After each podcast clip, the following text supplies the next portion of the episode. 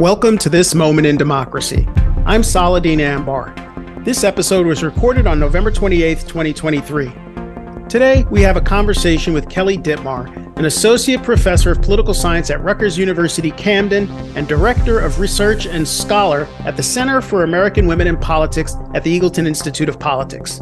We'll be discussing the center's latest report, Rethinking Women's Political Power, and exploring what its findings suggest about the future of women's representation in democracy.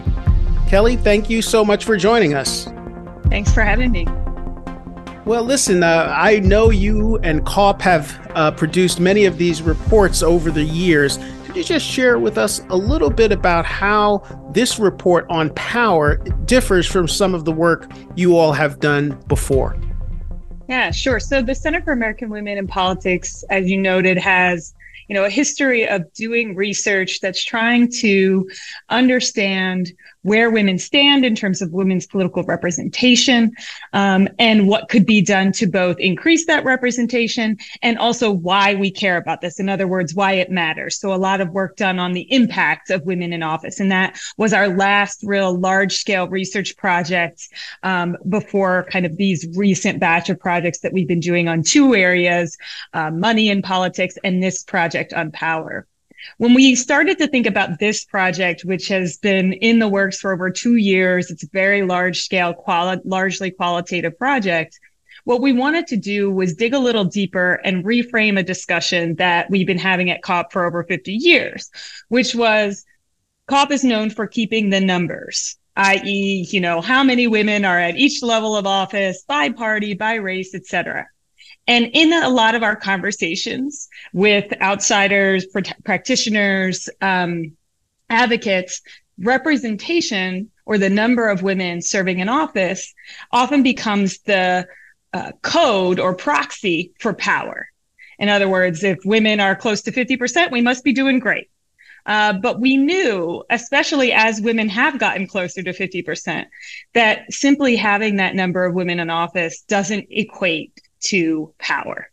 And so we wanted to investigate that more specifically and also illuminate it through the words and experiences of women themselves, elected women, activists, practitioners who could talk to us about one, where does political power really lie? Um, it's not only in elected office. And then how well are women represented in those positions? And then what are the dynamics of power once you're in office? So we talked about things like the importance of having leadership, the challenge of being in a partisan minority. Um, and we did this by looking specifically in five states. And so we thought if we could just dig into political ecosystems within states, we could both identify those sites for power and really talk to primarily women, but also some men about how women are accessing that power and the degrees to which there are still barriers to it as well as the ways in which women have seen gains in that power over the last decade.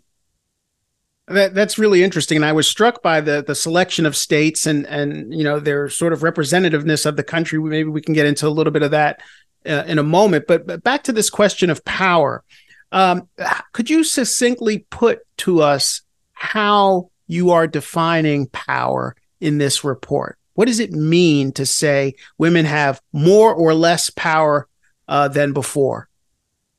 So we start the report. The report's made up of kind of five chapters. I don't want to make folks think it's too ominous. Um, it's pretty accessible, but we start with a chapter that is defined as rethinking political power generally. And to sort of dodge your question, we have our, our interview subjects define power for us. In other words, we ask them all, what does power mean to you? What does political power mean to you? Right. And so we have a long listing at the beginning of this report of all of the ways in which uh, they define power. And of course, the ways in which they align. So key things were uh, the ability to make things move. In other mm-hmm. words, when we're talking about politics, the ability to make policy move. Um, and the some some define power simply as having a seat and a voice at decision making tables. Um, and that mattered to us a lot and informed our kind of framing of this this uh, issue when we were thinking about those who sit at the table who aren't elected. Um, so i think those were among the the key um, definitions or criteria for power that I think we landed on. Um, and I think also in there um, are discussions about specific types of um, uh, specific items that folks can use to leverage power. So votes, ability to knock on doors, um, money. Um, and so the kind of uh, currency of power, I think, came up as well in those definitions. Uh, so th- there's there's no one definition we put out, but I think you can see very quickly in the report the various criteria that we use to frame the remainder of the chapters. Wow, you know, I think obviously as, as political scientists, we've we've read lots of these types of reports uh, that deal with representation and representativeness. I don't think I've ever read one uh, with uh, the subject of power at the center, which is uh, really uh, really novel and and I think uh, critical to thinking about these issues. What what kinds of structural barriers exist in these states and perhaps writ large? For women uh, being able to uh, achieve the kind of power uh, that men, frankly, have had, um, you know, since time immemorial in, in our polity. What what what are the uh, ingredients that have been missing, or the impediments uh, to women attaining power? Yeah, we we focus uh, a full chapter on this. And it's really hard to distinguish, by the way, as you know, um, between kind of what is structural, what is political, what is a social barrier. Um, but certainly among those that seem the most structural um, or the perhaps easiest. I shouldn't say easy. Uh, the perhaps most directly changed by rules or formal um, procedures. Um, the things that came up there were money, right? So money in various aspects. It was important for us in this report because my colleague Kira Sanbonmatsu has been doing great research on women as donors or gender differences among donors, gender differences in campaign fundraising. And this continually comes up as well in qualitative research where legislators, candidates, women candidates will say, look, it's hard for us to raise money but we know at the end of the day they do right and so it's a tricky uh, dynamic uh, but so so certainly that came up in our report challenges around raising money access to moneyed networks particularly at intersections of race um, and gender, talking about historically marginalized groups um, who may have less access to these networks. Um, but money also in terms of once you're in office. So legislator pay, and not only legislator pay, but if you're on, for example, we cite in our report the Norman City Council. Okay. You're on the Norman City Council, you make $100 a month. Now, right? is this, this Norman, is not... Norman, Oklahoma? What? Norman, Oklahoma. Yes. All right. Sorry. For our listeners out there who are a little Jersey centric, we're in Norman, yeah. Oklahoma. Great. Gotcha. Yes. Um, and so, and if you're in the Oklahoma legislature, you make $47,500 a year. So even though a legislator is seen as more, perhaps more prestigious. You have to go, you have to travel to the state capital. These are relatively low amounts of money for folks to take on what is the difficult job of being in public service. Um, and then add to that, if you're a staffer, so again, when we're thinking about power, thinking about broad um, definitions and, and sites of power, we know that political staff are highly influential um, but they are almost universally underpaid.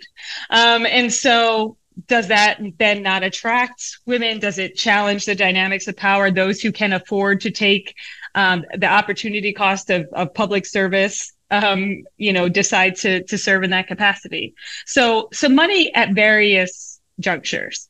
Um, and and there's disparities for women again because we know generally speaking women um, are, are are coming into this with less wealth and less access to capital um, and then add to that work family issues that come up all the time you know when we talk about gender um, this is changing because the dynamics of who takes care of children and who cares for the elderly, et cetera, is changing, but certainly it's still disproportionately women. And so the women we interviewed you know, talked about the lack of childcare um, at whatever governmental body or institution they were a part of, or the lack of being able to use funds for childcare. This is changing in some states. Um, when you're on the campaign trail. But what if you're a staffer, right? That only applies to candidates. So, um, work family challenges um, are structural. And then, you know, when we kind of bridge between the structure and social, of course, is that's when we get into the more um, cultural dynamics of these institutions that have been dominantly white, dominantly male for all of history. And simply getting women in these institutions doesn't mean that those cultures go away overnight. Right. Wow. Well, that's uh, that's a lot to digest, and I think uh, you know very important um, in thinking about uh, the variations therein. Did did you get a sense of um, how voters respond to uh, women in leadership positions, particularly uh, as it applies to maybe racially or ethnically diverse women, people from these marginalized uh, backgrounds historically. Is there any sense of of the connection, or maybe the lack of a connection, uh, between uh, women of color in those power positions and voters?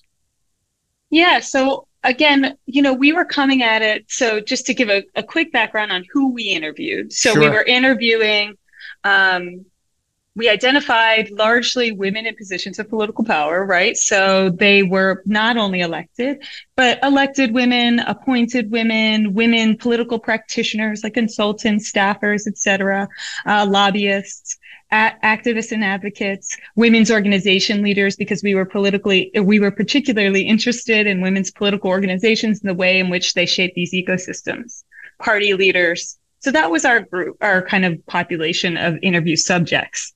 And we did nearly 200 interviews, but across five different states. Um, and so we weren't talking to the average voter, but we could garner, to your question, we could garner some sense of this from the women themselves and their experiences, or like if there was a practitioner, their sense of what voters thought of um, the increase um, in diversity in terms of political power. And so it did, this is where you see a lot of variance right? Because states matter and culture matters and party matters and diversity, um, racial and ethnic diversity of those states matter. So, for example, um, uh, representative from Pennsylvania, Emily Kinkead, she has a quote in our report where she says, Look, when I was running, I would go to people's doors and they were just so grateful that it was a woman. In other words, like she said, I know historically right. this has been a challenge and people question women's qualifications and don't take them seriously and all of that. She's like, but for me, I was running she was running in that 2018 2020 era right in right. this moment and she was like they were just glad i was there and they really thought that me being a woman was an advantage and so you see some of that in this particular period where some women are saying it really was beneficial to me. And other women, specifically women of color, are saying even even despite some voters and the, the racism and sexism they absolutely faced, that at the same time they had experiences with voters who shared their identities that made them feel like this was worthwhile. So um, Jessica Garvin, who's a, legis- a Latino legislator in Oklahoma, said, you know, it, I was in the state um, legislature walking through the halls. A Latina young woman came up to me, right? And the sense that like somebody like me could be in this position of power, especially in a state of like Oklahoma, which is very dominantly white, right? And so you don't see that level of representation. So I think we heard kind of the both ends of these stories, which is the real value and importance of having of, of voters, particularly of these shared backgrounds and identities, seeing people like them in office and that being quite motivating for the women. Um, and at the same point, those often those same women saying, but man, there are other people and other issues that we still deal with questioning our qualifications even making us feel unsafe, right? Um, because of historical and contemporary racism and misogyny well this kind of qualitative research is so so wonderful and i think so much needed. These interviews are, really uh, you know sociological almost anthropological uh, gold mines for thinking about uh, women and and not only politics but as you uh, and the report suggests power. Uh, it's, it's, really fascinating. Uh, I, i'd love to see those. Are those interviews available anywhere or? So i will say so the report itself and the microsite that we put out um, has over 600 kind of individual quotations um, okay. from those interviews, and they're all searchable. Um, and filterable by different dynamics the state they're from, the topic, the role that they play, the party, race and ethnicity, all of these things. So there are ways to get at that interview data. Um, we haven't put out full interview transcripts, and we don't intend to do that at this point. That wasn't something we asked for permission to do with our interview subjects. But um, I do intend to write a book length project about this where I can integrate more of those stories, especially those longer stories of individual sure. women or states. Um, and so hopefully that'll be coming out. Um, well, we know time for books takes longer, but um, I'll be writing yeah. that um, into the into 2024. Absolutely. Well, another related question as, as we begin to wind down is is the question of partisan differences, either among the voters or, or the women themselves. Um, did you get a sense of um, their political trajectory, their rise into leadership positions, their rise into positions of power uh, that varied based on political party? Did any of that um, come out in the report? Absolutely. Um, and this is something we've seen in the numbers over time, but what we could dig into qualitatively was what's behind those disparities. And the disparities are that women in office are disproportionately Democratic. And even in a Republican dominant state like Oklahoma, which is the state we studied, or Georgia, um, another state with strong Republican control, if you look at the percentage of those uh, women who are in office or women as a percentage of their party caucus. They are much better represented in some cases over 50% in the Democratic Party, while they are usually less than 20% of Republicans in office. And so what we did in the report to kind of get at that was ask why. So why did these folks see this this disparity? Why did what what explanations could they offer to us? And I think what we saw both through the way uh, we probed them um, and we probed party leaders um, and the way they responded directly to that question was that Republicans were far less likely to define women's numeric underrepresentation as a problem in need of a solution. And it wasn't like they don't care about women's representation, but they very much don't agree, as you know, with this idea of quote unquote identity politics, that we have to get a certain percentage of a demographic group in office. And so we have these quotes where women are saying, well, I'm, I'm glad to have more women in office, but I don't think we should be doing targeted support, you know, for women yeah. that is to the detriment of other groups. And so, um, to, to me, and, and we have a whole chapter on this in the report where we say, like, that's a huge problem. If we can't even just say this is a problem and need a solution, and here are the ways we tackle it, um, it's going to make it very hard. And so we offer some suggestions in the report in terms of prescriptions to say, look, the, the infrastructure for women in politics today is very gender targeted. In other words, there are women's political PACs, women's political organizations. Republican women and men um, are largely not very generally across the board supportive of them, and the women who are struggle to to get a lot of traction. Um, and so we have to think about different ways to frame the problem to Republicans and maybe broader base solutions um, and, and infrastructure to support Republican women that isn't just framed as this is just for women um, because that's a turnoff and often the, the organizations that are targeting women, when we talk to Republican women, they repeatedly said to us, yeah, they say they're nonpartisan, but they're not for us. and so they right, also don't right. feel welcome in those spaces. So um, there's a support infrastructure and there's problem definition disparities by party that I think we can um, interrogate and intervene in, but we haven't really done so successfully. I say we as the women's political community thus far. But by the way, before I, I get to my my final question, uh, where can um, faculty, students, uh, ordinary citizens who are really interested in this topic of women in leadership uh, and power, where can they find this report? Yeah, so the report is on our website and it's got a very easy uh, uh, URL in and of itself. So it's rethinking political power cawp.rutgers.edu. Um, but it'll also be on the, the main CAWP website, which is cawp.rutgers.edu.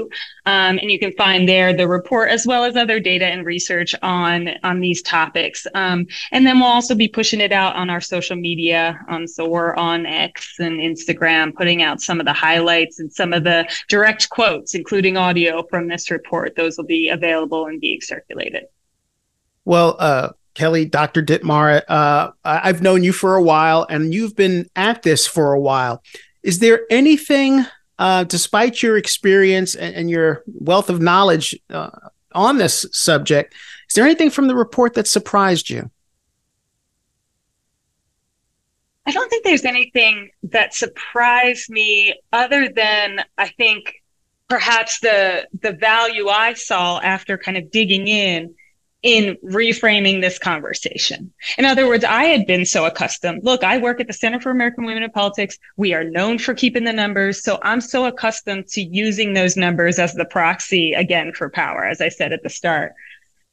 Once you open up the window, right, and you say, uh, or or if you think of those memes, right, where the flashlight's only in one part of the room, but you look in the shadows, um, I think you do find so much more. And and what was really um, rewarding was when I would raise this to the women themselves, mm. they would start thinking and and kind of reframing their own thinking about power when I asked the question in that way.